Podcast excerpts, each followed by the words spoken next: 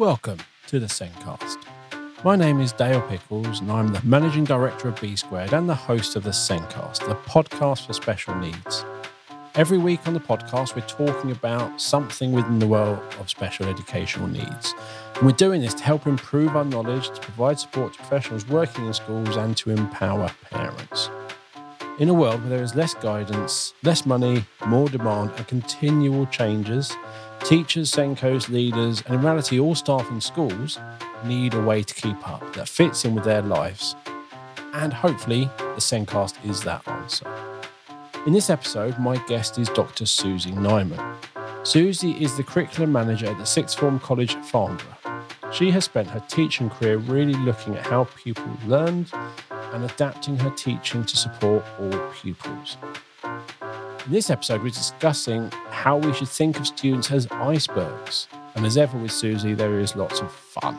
The SENDcast is created and produced by us here at B Squared, and over the last 25 years, B Squared have supported schools to support students with SEND.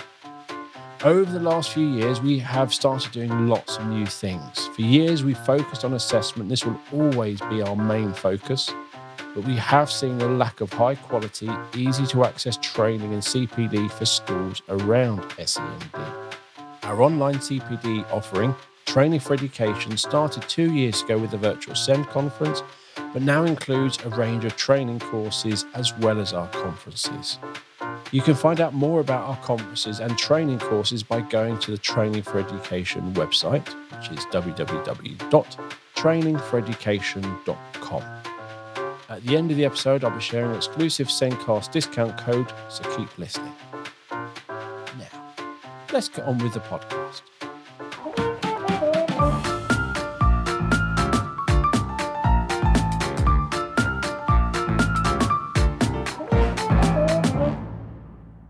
This week's show is on how students are like icebergs, and we need to support the whole child, not just what we see. My guest this week is Dr. Susie Nyman, the curriculum manager at the Sixth Form College in Farnborough. She is very passionate about discovering how children learn and supporting them in ways which enable them to succeed. She has provided training to PGCE students at King's University and a number of local schools and colleges on teaching strategies. She also delivers talks on multisensory t- techniques around the world. Welcome to the show, Susie. Thank you very much, Dale. I'm really looking forward to talking about students being just like icebergs. Oh, here's one I prepared earlier. There's a really nice iceberg. Just going to chip away quickly. There we go. Guess what's inside, Dale? Percy Pig floated in there when you weren't looking. There we go. So on with the show. For those who don't know, is when Susie came and recorded with us on her first ever podcast with us, it was her birthday. No, was it your birthday? No, it was your. It was a celebration of 25 years teaching at the Sixth Form College. and she bought a bag of Percy Pigs. So every since then, it takes to teach term. So I have a bag of Percy Pigs to open for me and Susie to share throughout the podcast. It's a bit of a tradition. It is. And uh, Susie has um, embedded a poor Percy Pig in her iceberg. And uh, hopefully she won't hit the Percy Pig with the hammer. Yes. so it was John Fischetti that actually said every child deserves the education that's right for them. And I heard him say that when I visited the Learning Difference Convention in Australia. Are our students accessing the curriculum in the best possible way to meet their needs? And he said a teacher's like a brain surgeon. His or her scalpel is their pedagogy. He or she shapes the minds of the future through passion, knowledge, resilience, flexibility, intellect, and artistry. And in fact, a teacher's impact is five generations at least. The current generation we are teaching, then that student's children and grandchildren. He or she impacts that student's parents or carers and grandparents by how they are doing in school. We are now teaching 22nd century learners who've yet to be born, our learners' grandchildren. Teaching impacts the past, present, and the future for at least 100 years. This is the innovation stage. So when we look at students and we're looking about supporting them, we need to know about their individual needs, their strengths and weaknesses. And do we really know about all the students' individual needs when we're working with them in the classroom? And this is where I came up with the idea of the student iceberg. I just want to go back to that five generations because you sent me the PowerPoint last night and I flicked through it and I hit that page and I was like, yeah, when you aren't just impacting that child in front of you, you are impacting their parents and their children. And the number of children who said a teacher inspired them to go and do something and be passionate about. And often that passion they will pass on to their children, and children, a lot of them do follow into their parents' professions and things like that. So, yeah, by you getting that child sparked and interested in your topic, you are motivating, inspiring a lot of people, not just that child sitting in front of you. Yeah, so my students come back and see me 20 years, 25 years later. And since we moved back to Farnborough, sometimes I see them in the changing room at the village and they say, Oh my goodness, you taught me 15 years ago. And then they start talking and then I I found find out about them and they they're following the footsteps, you know, of their parents. But in some cases, their children now want to go and study health and social care with me. Yes. I've actually had that recently. I can imagine you, you are you are amazing. You are yeah. as we said before this, I could stick you in a room with anyone and they will be inspired and listen to you. And I think, yeah, people who sit with you and work with you and listen to you, you will inspire them and they'll go off and live their lives, but they will transition that inspiration, they will pass it on to their children without a doubt. Yeah. Some of the information that I've spoken to them about, I've taught children's, um, I've taught their children, you know, students I taught 20 years ago, now I've taught their aunts, their uncles, and their children. You taught my mother, and it's really embarrassing. Oh my goodness, when I teach the grandchildren, you know you're too old, you need to leave. yeah. So, yeah, it's nice. It's nice to be in a place for a long time and um, make an impact on those generations. So, back to your icebergs. Yeah, the top of my iceberg here just I just need to quickly chip away. There we go. Um, the top of the iceberg has success. And, and at the end of the day, students want success, don't they? They want to be successful, but there's a lot of factors that would enable them to be successful. And there's a lot of factors hidden under that iceberg. Um, and particularly with students with SEND, um, you've got to know about their individual needs. Above the water, we've got these visible ideas here that they want to be organised, they want to achieve good grades, they want to complete their homework if they can, they want to enjoy time with their friends and family, but enjoy their other talents and make sure that they do continue with their other talents, such as music, drama, and sport. And I've had students in my classes who have been GB swimmers, you know, and it's really important for them to carry on with that because they really, really enjoy it.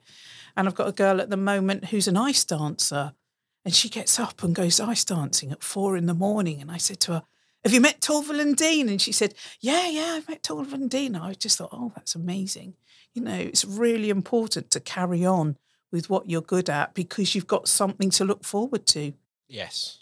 And it is an, if you've got something you're going to enjoy, it's an escape as well.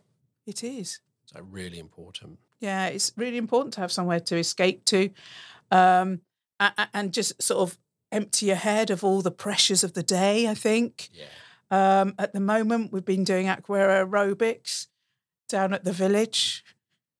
And we've got I Was Survived by Gloria Gaynor. She went on loop one day and I was jumping up and down and, and dancing and singing. And we've got uh, Bohemian Rhapsody, and you're just there singing away. Even the boys in the jacuzzi were singing that night. They weren't even in the aqua aerobics class, but you come out so refreshed. And so it's really important for students to have something to escape to, something else to do, uh, to get away from all the hard work they're doing all day, every day in the classroom. So this the visible bits here, I've got a boat on the top of my iceberg because I'm really interested in the Titanic. I'm sorry, just to go off piece a little bit, Dale, here. So we had 10 minutes before the Titanic was mentioned with icebergs. but you know the film The Titanic? Okay. I've never seen it.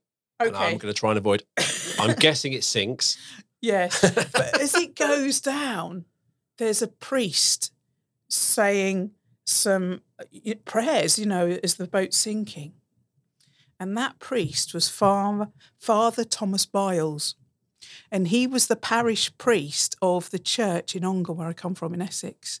Wow. And there's a stained glass window to Father Thomas Byles in St Helen's Church in, in Ongar in Essex, dedicated to Father Thomas Byles, who died in the Titanic um, all those years ago. There we go. So above the water, we've got a cruise ship today, actually, not the Titanic. It's not sinking. And those visible things that those students want to do are know where they're going to go to, what university or job, know how they're going to get there, know what grades they can achieve. And it's really important for them to be realistic about those, or know which university or apprenticeship or job that will actually accept them and prepare for that that journey that they're going to embark on. Because when I think of the iceberg, there's another one where people you say like gracefully, I might look like a swan gliding across the water, but underneath I'm swimming like anything, just trying to trying to keep going. Yeah. And there's there's that sort of thing. There's what you see and what there is underneath, but you're kind of using the iceberg is on top of that, there is stuff they're doing, there's things they need to know. So it's not what you're seeing, but also what they have to share with you is the top part. There's a whole other world underneath. There is a whole world, other world underneath. And you know what? My favourite game is to play Inspector Clouseau.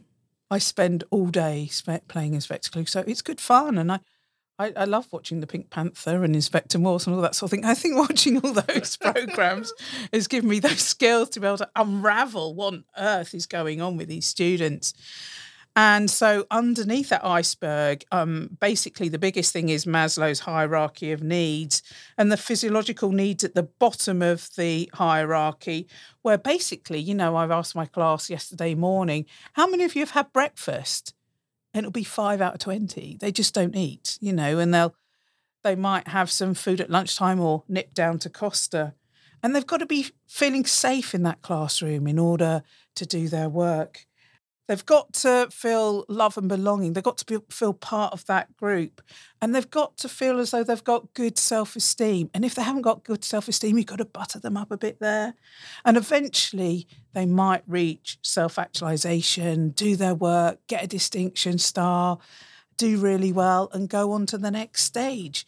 But sometimes, you know, as they come in the room, I can tell in the first minute the way they sit, how they feel, the way they tilt their head, the way they lean forward the way they try to stick their feet on the table, which isn't a good thing to do, or swing back on the chair. And just their face, you can tell, you know, how they're feeling. And if they're not feeling very good, then see what the problem is. And sometimes you look at them and you see their face crack. I said, Oh, do you want to come outside? And we go outside into my multisensory garden and have a quick chat.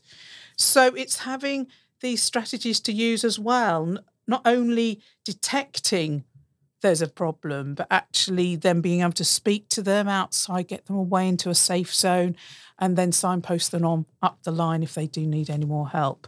So you're looking here, Maslow's hierarchy of needs, number one, really, really important, I think, for every teacher. And I think also, if remember, um, it's important the teacher thinks about their pyramid and where they are as well. Because um, whenever you talk about this, it's important for you you can't support others too well if you're not in the right place. Mm-hmm. So, for all of this, take care of yourself, and then you're better equipped to take care of others. Yeah, and Action Jackson talks about that all the time. He does a lot of um, webinars about it. it. You know, in order for a, a teacher to support a student, the teacher's got to be in the right place themselves, and they need to support, be supported too, and they need to have that confidence to be able to go in there and, and look after those um, students in the classroom and help them learn. Because if, if you're if you're not in that great place, if you're not content and things like that, you're caught up in your own things. You've got your own worries, your own concerns. You're not in that great place, which means you're not going to see what's going on with other people. Yeah. You won't have the observational skills because you're caught up in your own world. It's only when you're quite confident in yours, you're calm, you're feeling all of those things, you're fed, you've got that sense of belonging and all those things, then you can, you've got you've got um, capacity to think of others and look out for others and support them. Yeah, and it's it's nice to to help other people, you know, and it makes you feel better. I think with my blooming marvelous on a Monday in the looking after mental health people. Yeah, it's it's really really good. It's good to help other people Good do the soul. something. It is, it is, and they really appreciate the smallest thing. You know, if you take them a cake or a packet of biscuits, it changes their world.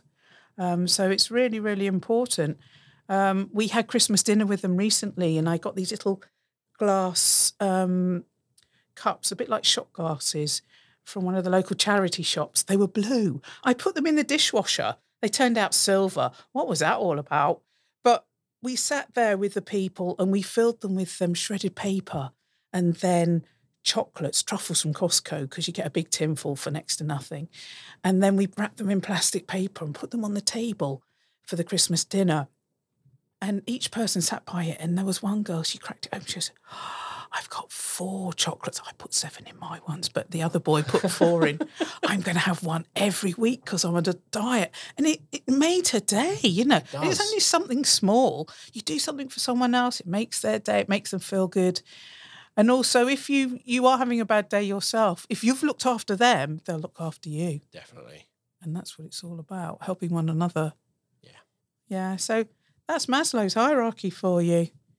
Yeah, really important. But below that water, you might have students with disabilities. You might have someone in a wheelchair.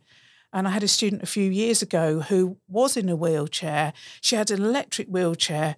But what's really interesting is that she told me she can pass a test at 16 instead of 17 and she got um, a VW Caddy and she cruised in and she came out in an electric wheelchair and she used to go rowing. She used to go rowing in the evening and she had um, she only had one arm and, and the other one was sort of a stump. I don't know what happened there. But she used to go rowing in the evening, really enjoyed herself. And she used to go to concerts with her twin, twin brother all the time as well, because she would get half price ticket being disabled and her brother would go as a carer. She used to go all over everywhere. She was out doing loads of stuff. So that was really good. And the number of students uh, with high needs at college, we've got 4,000 students. It's about 20. We haven't got lots. You know, it's not going to be like Henry Tyndale School very close by that's very high special needs. We, we've got a few, and we've got a lot of lifts and, and ramps and adapted um, environments to enable those people, those students, to get around the college. And the study support's quite big now, so they can um, help push them around in the wheelchairs if it's not an electric wheelchair, and enable them just to join as as the same as all the other students, be one of the gang. Yes, and that's that's important, and it is. And the more you can make them feel, you the belonging part and the part of it, and all get rid of all the worries, the more they're going to engage, and the more it will kind of grow, doesn't it? Mm. That feeling grows and gives them more confidence to do more things. And that some of them, you know, they really join in. I remember using a lot of glitter and making posters one day, and I got the Henry out, and the, and one of the girls, you know, she said, "Oh, I'll Hoover," and she only had one arm, and she was there whizzing around the room because she wanted to join in, you know, and she really, really tried. She tried really hard, and she wanted to do everything. You know, she was whizzing around doing absolutely everything, and really showed the able-bodied students up in a way because she did more than they did. Yes. That's thing. You sit there and and sometimes you sit there and you, you have those self pity moments. And then you see some of the news and you just say to myself, Really? And you're sitting you're here feeling sorry for yourself and look what they're achieving, look what they're doing. And yeah, it does make you take a stop and think and go, Come on, you can do you can do better. You can tr-. and it is, it's taking the first step. It is trying. You always put all these barriers in front of you, don't you, half the time. And you watch someone do something, you're like, What if they can do it? they can put themselves out there and try, I can do it too. My class was studying recently the eye, and yesterday we had blind baking with Penny Melville Brown. And she does a special session for Open Sight on a Monday, the second Monday of the month. I put Penny on at half past 10, and she was there doing a live Zoom.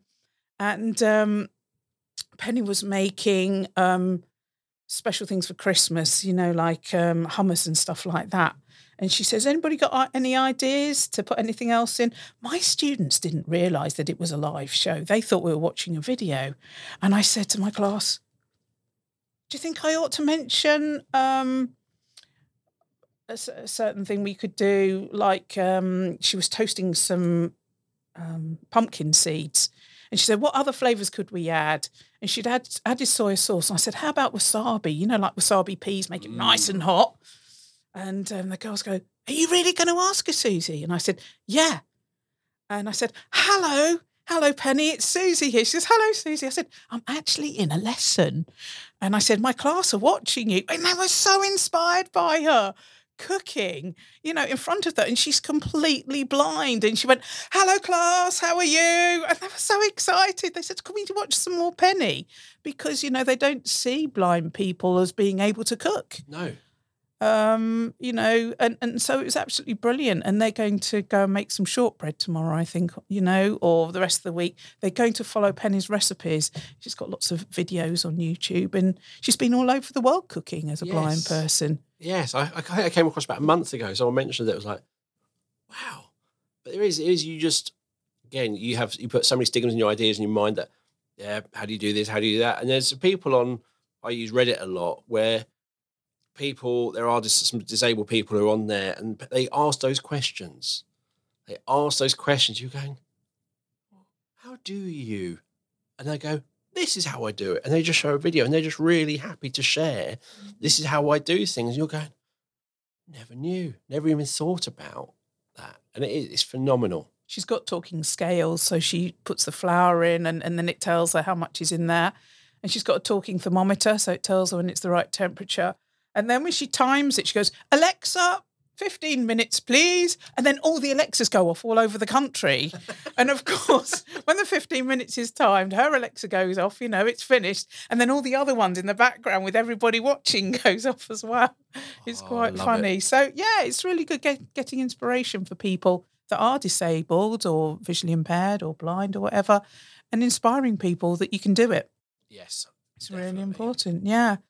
Um, also below the water, we might have people with chronic illness or they're caring for a relative. And um, one of our students actually, she she had cancer when she was doing her GCSEs, and she did these in um, in a hospital in London. And what happens is that students who are carers for a family member have a better understanding of meeting those needs, and they become really good nurses. And sometimes they achieve higher grades in their exams because they can apply that theory to practice because they've actually done it. Yes. And it, it does give you, I think it's supposed to be, there's the medical side, but there's also the mm. caring side and taking that into consideration and the impact of various things. And yeah, is it, you'll get a lot from that if you are a carer yourself. But I think, I think if you're just a carer, there's a lot more that will impact you.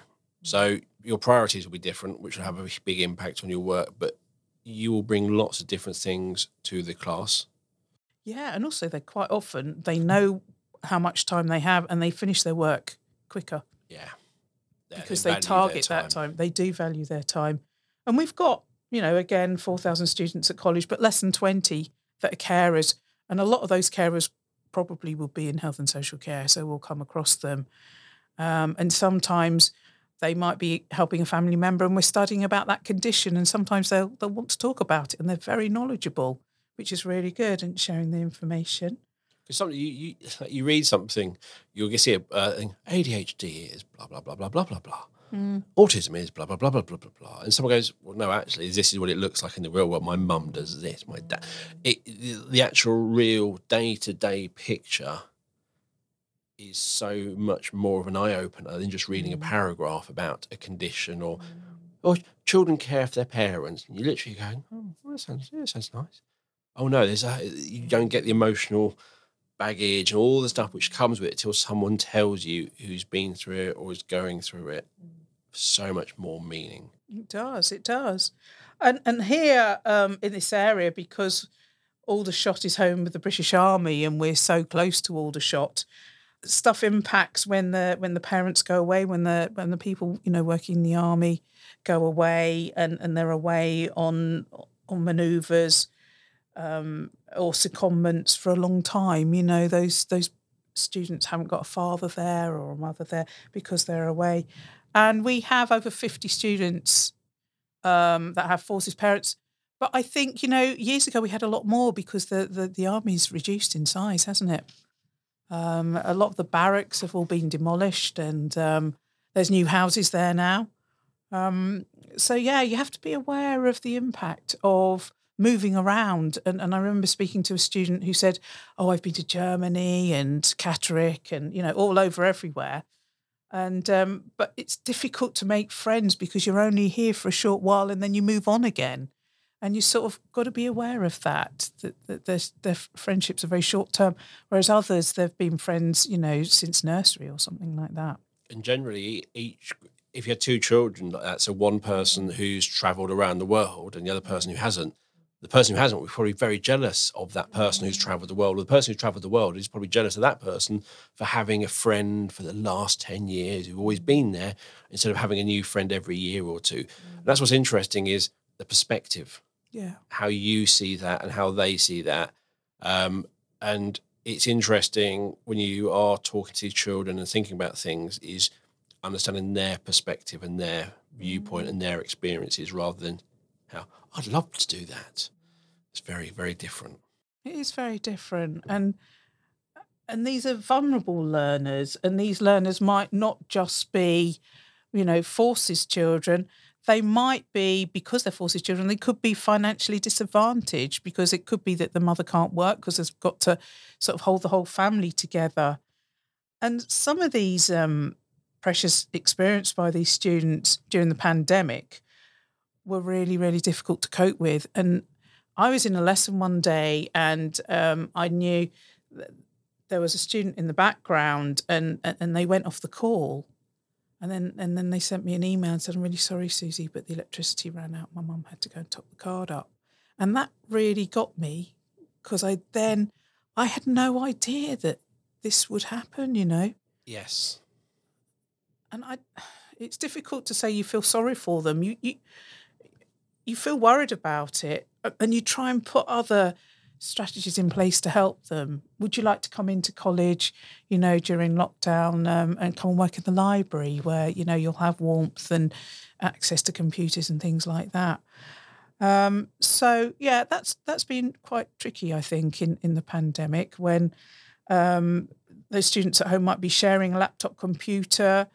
Um, some of them have, haven't got a, a computer at all. They're following the lesson on their mobile phone. You know, that's quite difficult looking at that small screen all day. Um, so we um, we actually loaned out quite a few Chromebooks to help those students, but you know, they might not even have internet. So we also gave them some dongles. And that's just over about 100 that, that would be on bursaries at college out of 4,000 and to keep watch on them. And we put green dots on the register so that we're aware of who these people are. The green dot means various different things. It could be a forces child, it could be um, free school meals or something like that. So you can see on the register, you know, who these people might be are and just to make sure they're okay. As I said before, some of them have a complete lack of food and and don't eat anything, and so you watch their concentration just plummet by lunchtime. I used to make popcorn in my classroom, but you know, COVID, you can't quite do that anymore. And you'd have this popcorn machine firing up, and I used to make a cone of paper and then put the popcorn in and pass it around. And as soon as they'd eaten something, you sort of wake up again, um, which was really nice to see. But there was some research at the um, John Madejski Stadium, um, not Madejski Stadium, the John Madejski School. Um, the man that uh, bought the stadium actually opened up a school in Reading, and um, they did some research there, and they saw that if you gave children blueberries, it actually helped their concentration, which I thought was quite interesting. But to be honest, my students any food and they'll concentrate better. My daughter gets hangry. Oh, does she? She- yeah. You're literally going, wow. And you're going, oh, I need to give her food. It's like the Snickers advert. Yeah. Yeah, where someone's doing a right diva, you give them a Snickers bar and they go back to being normal.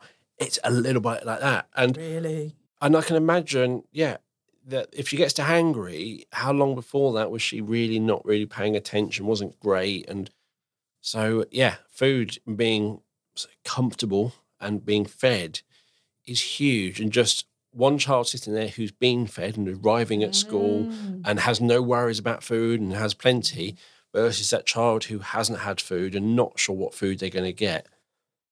Very, very different um, concentration. Yeah, I mean, one boy said he hadn't eaten for two days a couple of weeks ago.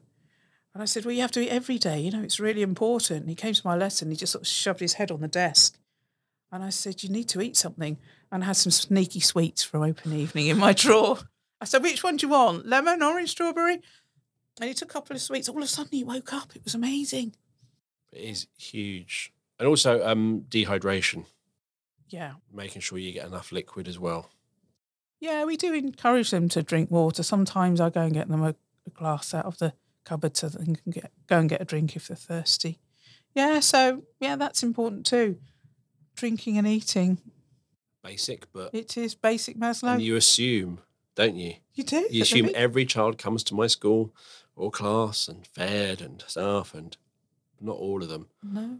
It was um, there was a, I went to a conference years ago, and it was a school up in Newcastle, and they were talking about how they use their pupil premium, and they basically use it to do a breakfast club Mm. at half seven in the morning, and it wasn't a breakfast club where they just come in before. No, this was where they gave breakfast out, Mm. and they often had a queue of children outside the school at half seven waiting to come in so they could have breakfast. And that might be the only meal that they'll have in the day. The two school two meals they get in that school is that child's food. Mm. And when you sit there and we're we're in we're in um, Berkshire, Surrey, Hampshire, lovely area, not many issues, and just hearing about this, I just couldn't imagine what it would be like for those children. I just I can't. It's really tough. I know our, one of our our chiefs uh, for health and social care said that she's got a friend who's not very well off, and um, she lives off a packet of custard creams for twenty p, so that she can buy shoes for her daughter. I mean, you know, that's in the northeast. That, you know, that's sometimes that's what it's like. Um, but you just want to help them, don't you? Do whatever you can Yeah. to help them um, and, and give them a good start in life Yes.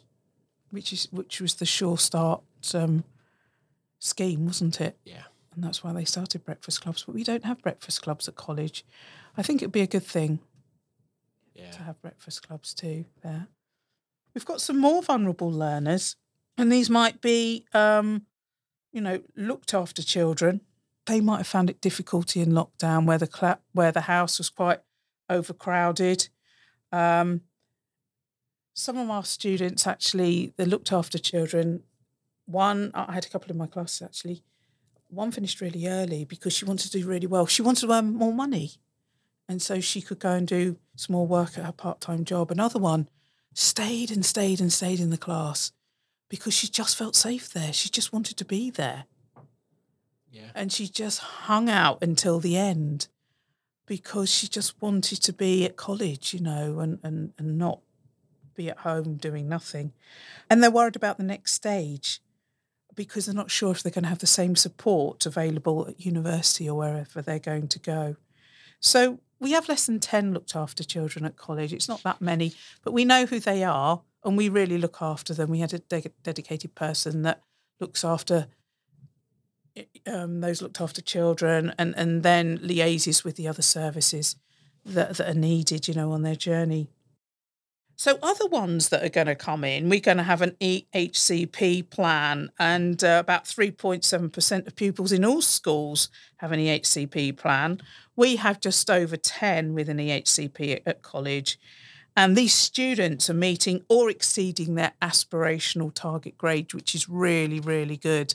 These students that have quite high needs, they're then supported in the classroom through the study support teachers.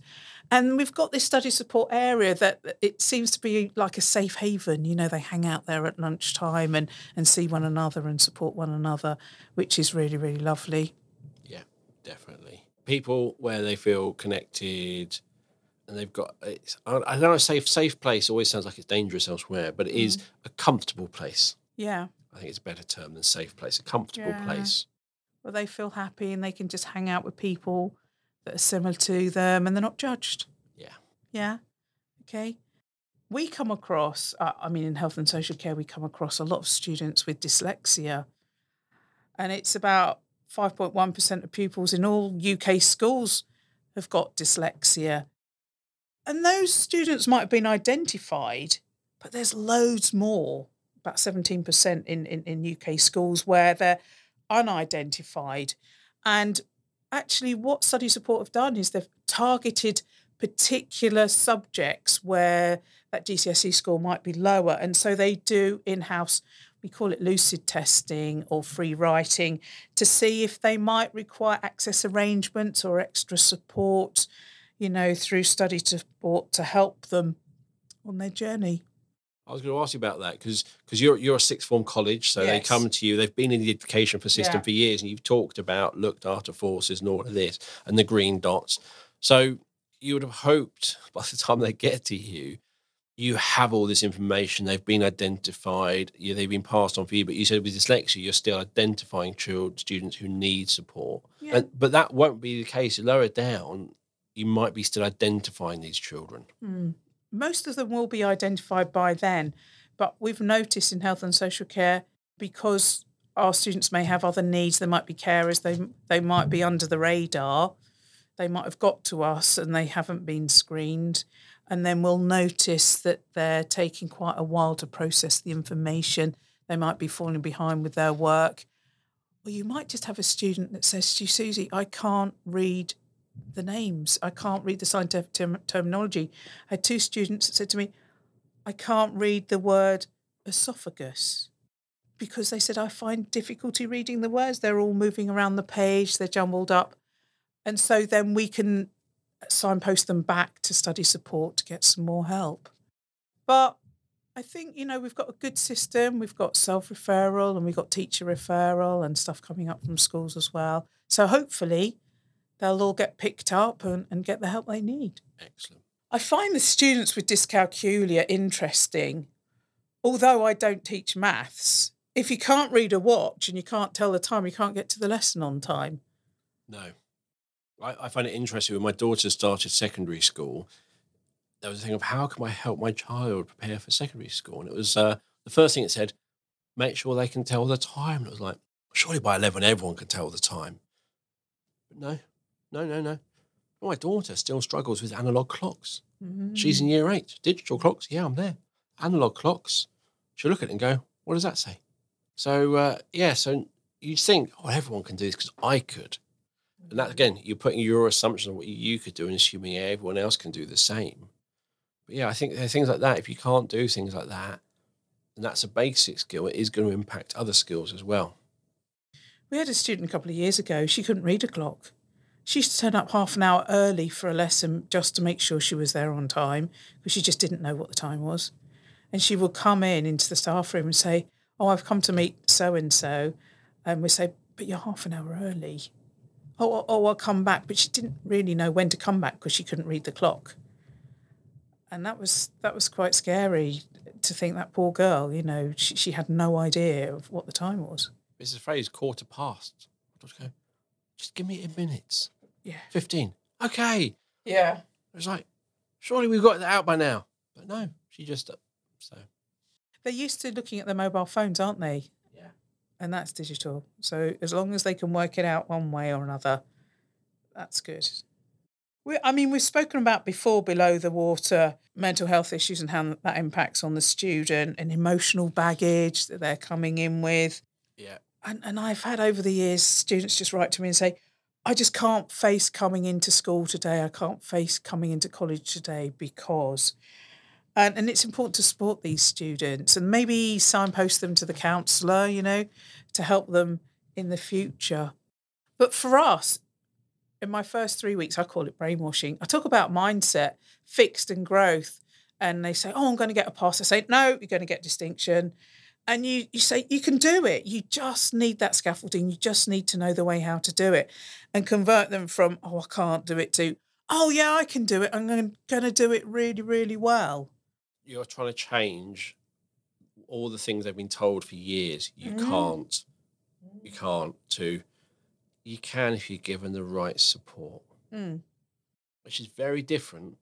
And there are multiple reasons why the I can't happen time, pressure, and money, and probably being a big part. Mm. Um, but a lot of people with support can achieve amazing things. Mm. And the support could be permanent support or it could be temporary. It could be like the uh, learning wheels on your bike. You have them for a bit Mm, as you get this bit. mm, Once you got that bit, stabilizers. I can once I'm going, oh, I can start to feel the balance now. Oh, I don't. But to start with, you needed those states. So sometimes support is a short term thing, and it helps you build confidence, and then you really take a step on your own. Mm, But the, often that support is needed, and it's not always given. mm. And just helping someone see that you can do it with a bit of support, with a bit of someone believing in you. That's what's written over my door. if you believe you can achieve. And they keep saying I can't. I go, no, there we go. If you believe you can achieve. And that's so important. It's all about them believing in themselves. But sometimes it takes someone else to believe in them first. That's very true. because um, sometimes Uh, there's so many stats around SEN, but often it's there's behaviour or they're not supported and things like that. And oh yeah, spend a life outside the head teacher's office, or the disruption the classroom and things like that. And it goes through these things, and they just yeah, you can't. This is you. That's what you're going to be able to achieve. And to actually let go somewhere where someone believes in them and says, "There's another way." and the reason you're struggling here because a lot of time all um, generally all behavior is communication isn't it? Mm. so if you, there's negative behavior what's the reason? Which is digging through this iceberg working out the reason. Oh she's got a hammer out again. She's going to dig in that iceberg. Oh, there we go. and we really do have a block of ice with a percy pig in um, and it is it, it's picking through that and working out what that behavior what's the cause unpicking that and then changing the story which a lot of the time can be done I always think um, if you look at the behaviour of a student in the classroom, if they're messing about, they're messing about for a reason. And I remember uh, a couple of weeks ago, there was a girl that's always sort of larking about, and I said to her, she was there was only two of them left, and I said to her, "Do you know there's always a reason why someone messes about in class?" And I'm dying to find out what your reason is. I said, It could be that you can't access the information. It's too complicated. And she said, That's the reason. I find it really tough. I find the science really, really hard. And so it's a distraction. Yeah. Away, you know, and not to look stupid. It's a smoke screen, really, so that you're not saying, Oh, you're, you're no good. And, and I know I can tell really easily, you know, she was the one I put gave her the cards to put on the on the walk in heart and she said, I can't read the words, Susie. And that's why I then referred her to study support. you said a couple of things there where you said oh you panic because of this for her to tell you the reason Mm, there's a lot of trust there mm. so you've already you're at the top of that hierarchy of need you've kind of ticked those boxes you're there yeah. she's trusting and you're saying this you're literally saying you're not misbehaving because you're naughty you're misbehaving because there's something affecting you and you don't know how to say it and you you say that and they go yeah you're right that's huge Yeah, it's easier just to mess about, isn't it? But for to actually find out the reason and then do something about it, because maybe in the past at school she's messed about and they just say, "Oh, you're naughty," um, but there's a reason why she's behaving like that, and she needs some help. She needs some help with decoding scientific words, understanding what they are, remembering the spellings and things like that. And so then we would signpost her to study support to get more help. But a lot, a lot of children with SEN will misbehave with air quotes, but mm. just play up or just not be that model student for various reasons. It mm. could be they're struggling with various things, or it could be in reality, in that lesson, they're only really using 10 to 20% of their brain, and the mm. other 80% is bored, and they're just fulfilling their, they're occupying their brain. They're bored, and they're, and it might be, it's various reasons, and it isn't a case of, well, they should be interested. It's like, no, no, for them to do the work you're setting doesn't require their entirety of their brain. They can do it on ticking over. They need something else, and they can play up and misbehave and do things because they're bored. Yeah, and and then it's not you know they're not getting fired up about the subject. Um, recently, I was listening to one of the admissions officers from Coventry University for nursing, and she said we really want those students to be able to understand some research.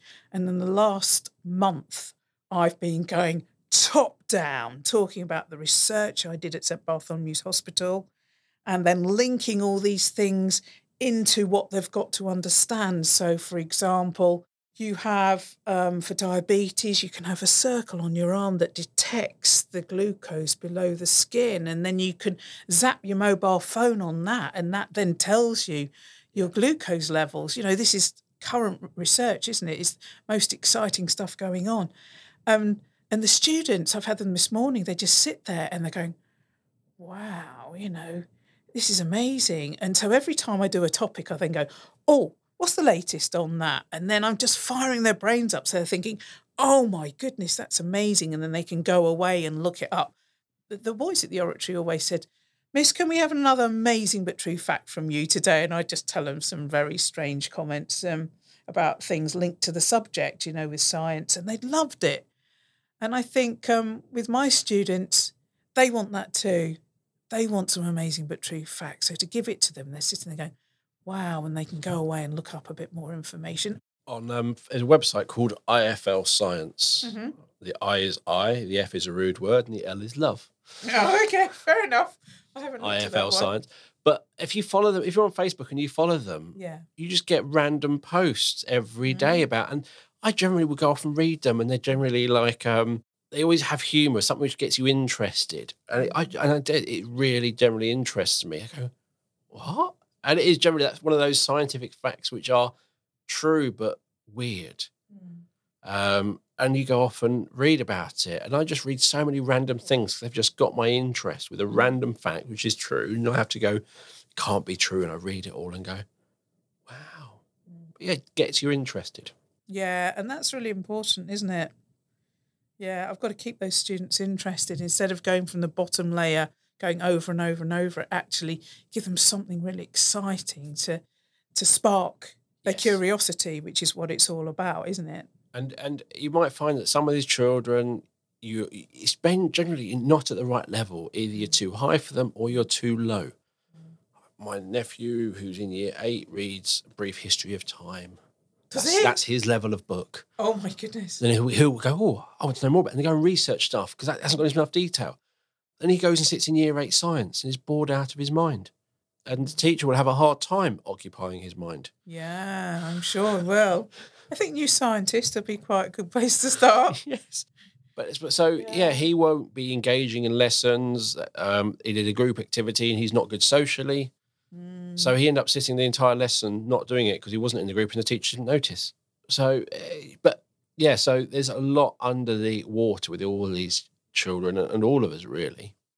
I think so, and I think uh, with a lot of them, you know, we we spoke earlier about the carers and their time management that they can actually isolate a particular section of time and say, right, I'm going to do my homework then, and it's done. Whereas others that are out and about, you know, going to the clubs and all that sort of thing, they they won't get the homework done, and you have to keep on and on at them, and and they need to know their boundaries and their limits and uh, I spent some time a couple of weeks ago with some students about time management, and I was saying how it's really important to put in the things that you enjoy doing, like watching Strictly Come Dancing on a Saturday night. Put that in your timetable, then work around that and see that, oh, half an hour after Strictly Come Dancing, I could learn the key words and um, take the dog out for a walk. And when I get back, maybe I could do some work then and just fitting it all around. And they said, they called it scheduling.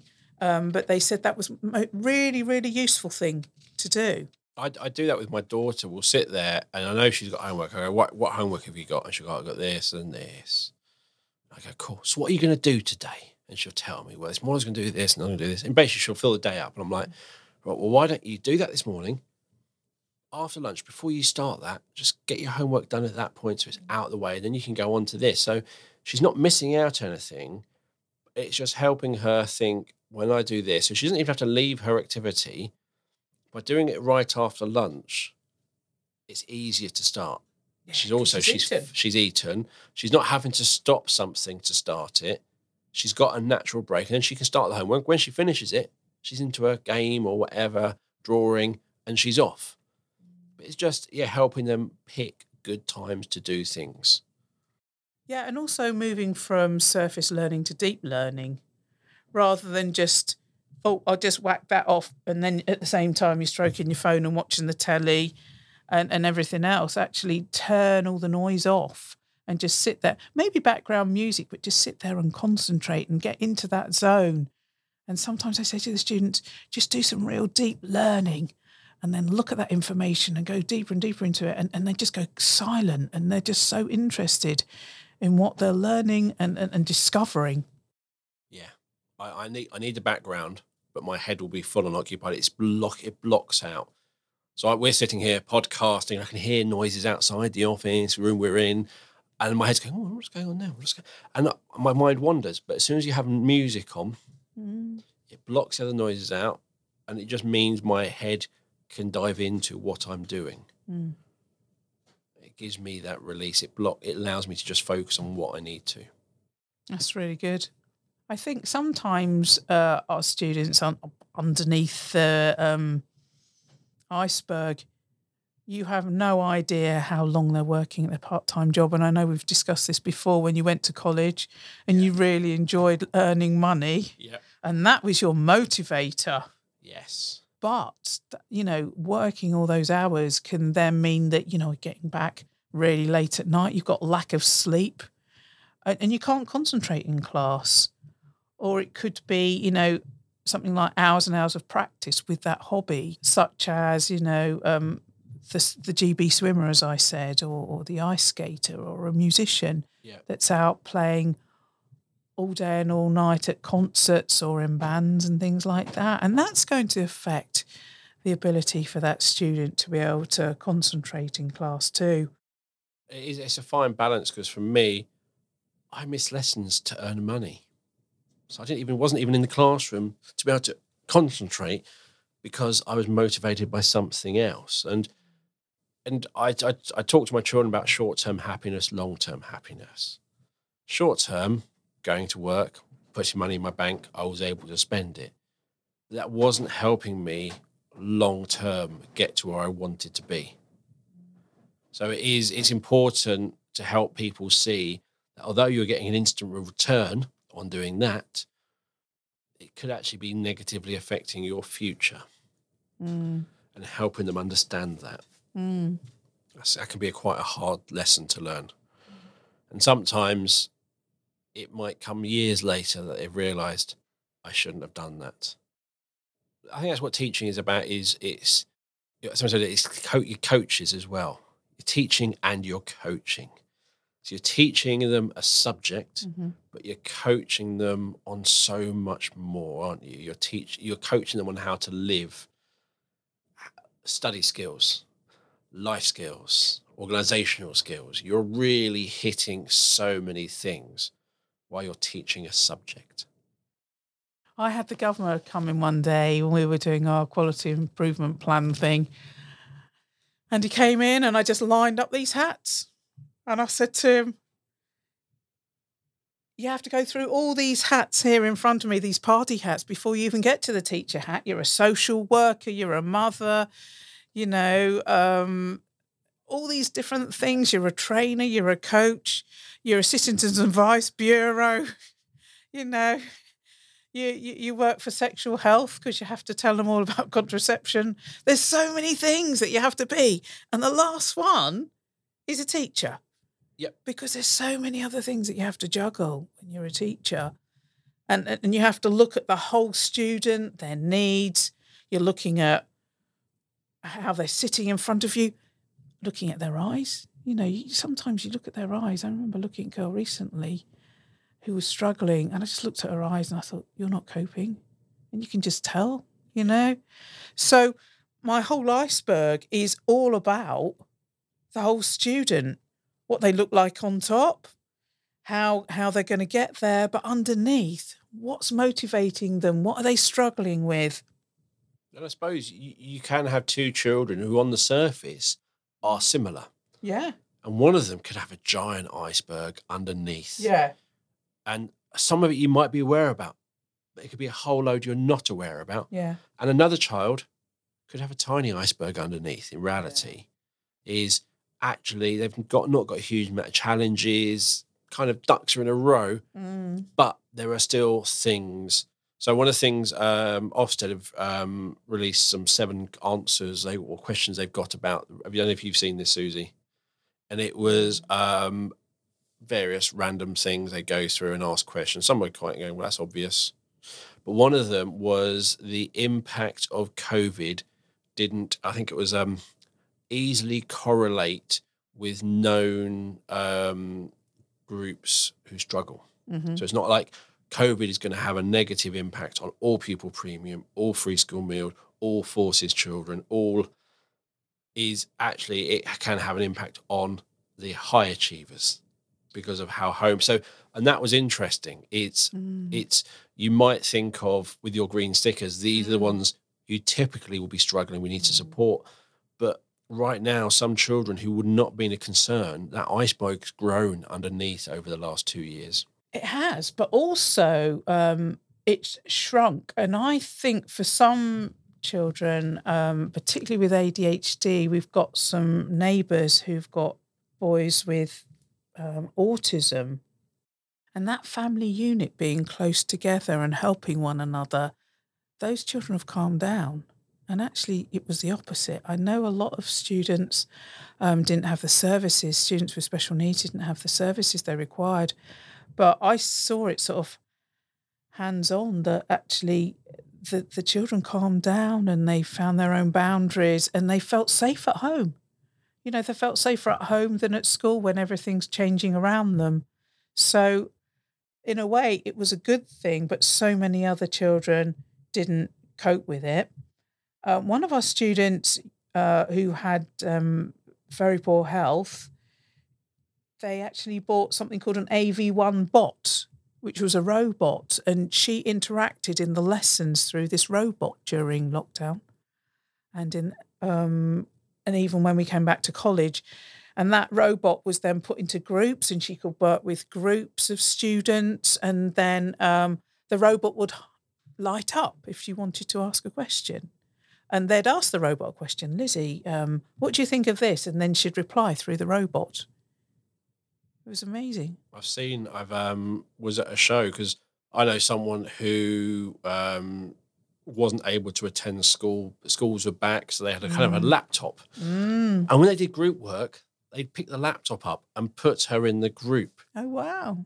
But it was it was a she was a laptop. But there are robots. We were at the TSN show. We were, yeah, I don't yeah. know if you saw the robot going yes, around there. yes, there was one there. I saw it. Yeah. and uh, it was like Uh, it was like a robot, but there was someone at their end, and they could choose where to be. Whereas if you're a laptop and you just put somewhere, you might get forgotten and things like that, and they they could call attention and things like that. So what works for that child works, and what's wrong with that? Hmm, really good.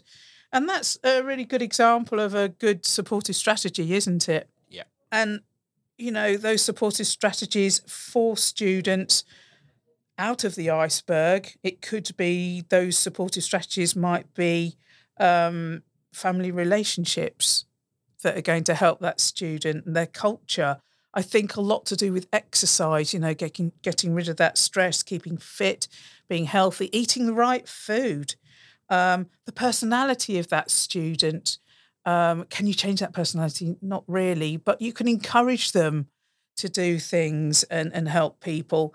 Enthusiasm and confidence. I don't know. It's it's weird. Um, personality and changing it is again, he- he's trying to work out how much is behaving, how you much personality. Yeah, yeah, yeah, Because if you think of the hierarchy of need, Needs, as you're yeah. going down, yeah. you might say their personality is getting worse. Yes, yes. So their personality or their Behaviour. will change the more Yeah. you support them. So That's funda- right. fundamentally, you're not changing their personality. You know, you can't change the personality. but you are changing their behaviour. You're helping them change their perception of things, which will influence their behaviour. But their personality will stay. the same. But um, yeah, you can change a lot of how they interpret events. Yeah, and that's resilience, and and- and we see that a lot again working with people with Blooming Marvelous. You know, where they first came out um, in the allotment, and they just sort of went in their own plot and didn't really talk to anybody, and now they start talking to people and then interacting and doing group work together, and and then being able to eventually go out and get a job, you know, and do something because they feel stronger and supported. And that's the same with our students to to feel supported and then they'll be able to do really well, work very hard with that scaffolding to to enable them to succeed. And it's it's when you've got somebody who won't join in, they're very kind of off and sit there. And Mm, to take that risk of joining in for them is huge. it is massive. So there's a lot of work which goes into reducing the risk, Mm. So they can go, Dr Pepper moment. What's the worst that could happen? Mm. that is really hard for them to come to terms with. And you kind of got to give them motivation and show them, look, if you do this, this is what you can get. There's lots of modeling going on. Mm. Um, and then help them feel confident so that if it does go wrong, Mm. it's all right. matter. And sometimes it, it, it, you always want it to go wrong for if it goes wrong for someone else. You go, oh, oh, oh, it did, the world didn't end for them. Oh, it's okay. So yeah, lots of things like that. And I think when you have a group and some people are on the out and not joining in, they're probably generally secretly, subconsciously paying attention to what's going on in that group. Yeah, and wishing to join in and learning, learning from failure, and learn. It doesn't. It doesn't matter if it- if it doesn't work out. You know, we can learn from that, uh, improve your resilience, and um, create good habits. Yeah. and just do really, really well in the end with that backing and support behind them. So we've been talking for quite a while, Susie, as we often do. Yes. Um, apart from breaking apart your iceberg, Yes. um, anything else you want to add? No, I think I've spoken about everything under my iceberg. I mean, we can always chip away and chip off a few more things. But actually, no, I think that's absolutely fantastic, Dale. It's been really, really interesting talking to you today. It is I, I- the iceberg thing because when I, I, I Susie sent me a load of stuff and I'm literally going, well, I don't know all of it because I want to listen to Susie tell me. And there's a few bits like the five generations. I went, ooh, that's really interesting. But I often see it when I think of the iceberg, I say there's what you see of that person. Mm. So, and often I would say that Susie might be very different, but often when you meet someone, you only see part of the, their personality, the bit they allow you to see. I think Susie's one of those people who you get Susie. you get Susie whether you like it or not, you get Susie. But you know, some people, you go into a situation and especially like if Ofsted comes in, you'll shrink your personality down, you'll protect yourself. Yes. And so you have different people, and that's like your icebergs like that. There's the bit you're showing, there's a bit you're Yes. sharing, yes. there's a lot behind it. And the amount you share is decided by what's underwater. Yes. Yes. Yeah, because you might be sitting there not being able to answer questions Mhm. because of what's under that water, what they're struggling with. So if you're asking children, what do you want to be when you're older? There's so many reasons they can't answer. There's loads of reasons. They might not actually have the capacity to understand what the options are, but they might be scared of, well, I want to do this, but I'll never get there. There's Mm. so many things that can cause that. And it is about working out what is under the water. What is it that I don't know Mhm. that I need to go and find out about this child? Mm. And I think the younger those children are, the more you, there is you don't know what's underwater. Hopefully, as the, as the child gets older, it's identified by others, and also the child. I think, especially at sixth form, they know more about themselves. Yes. Maybe. Yeah, they've transitioned from primary into secondary. They survived that. Mhm. They've got through secondary, ups and downs. They've now gone to college and gone, well, this is different again. And that different transition is like, okay, okay, I'm doing quite well here. Why is it? And I think I personally, I started to get a bit of self reflection hitting college. Mm. There are things I went to a different college. I didn't follow my sister's footsteps. I didn't want to be in their brother again and go, oh, you're go somewhere new, be my own person. What the impact of that? And it was just lots of finding out about myself then. Um, and I think for a lot of people, that is, it helps them see. And you're sitting there going, why are you doing that? And they'll go, why am I doing that? And you're kind of at that point where you're growing up and you're starting to take responsibility for yourself. And I think you're starting to understand that because you get all that freedom. Mm. There's a lot of freedom. You can go to McDonald's between lessons. Yes. You can go start having Costa. Costa coffees and having Yeah. double espressos if you really want, and well as uh, jobs and things like that. So Yeah. you start being a lot more well, what do I want? Because I, I can do anything I want right now.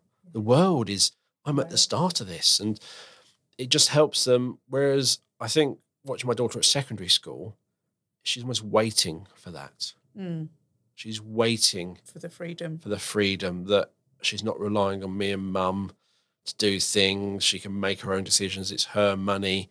She can get it wrong and she can Mm. learn from it, Yeah, that's really important. not being prevented from Mm, getting it wrong. just supported. Yeah. And non judgmentally supported. Mm. Mm, that's very important. I, I will really try. Oh, I told you. No, no, no. But it is, there's every, every person has that iceberg. Mm. Every person in every meeting, there's something under there.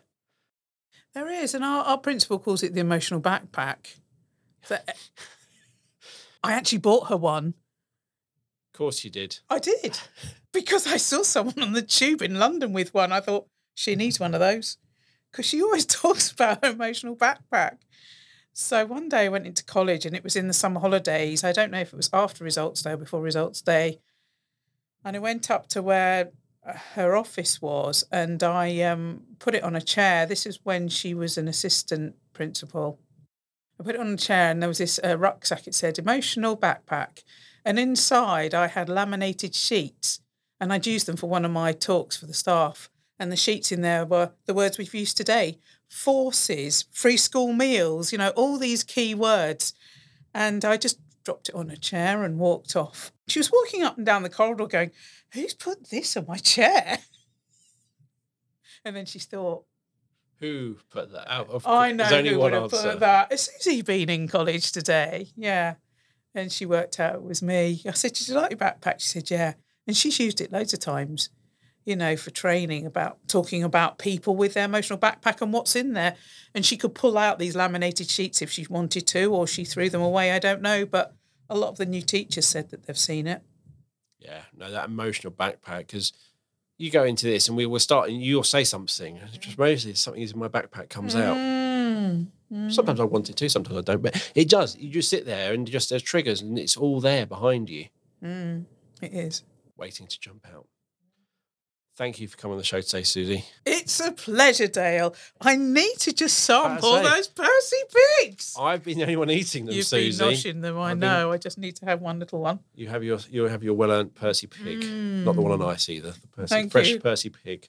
So we'll be putting Susie's given me some links to put there. I'm hopefully I'll be able to put a picture of uh, Susie's iceberg on there as well, so you'll be able to have a look at that.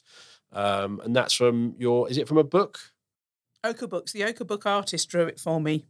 So uh, we'll Hmm. hopefully be able to put it on there. We're, we're going to triple check first to make sure we don't upset anyone. But it is, it is a great image. Um, and you'll find the show notes wherever you listen to the podcast, or you'll find them on the website. And thank you for listening to her. If you haven't subscribed already, if this is your first SENDcast, please go to our website, www.thesendcast.com. And, and on there, you'll find links to the SENDcast and all the different podcast platforms. So wherever you want to listen to, there'll be a link take you to there and you can subscribe there. You can also follow us on social media.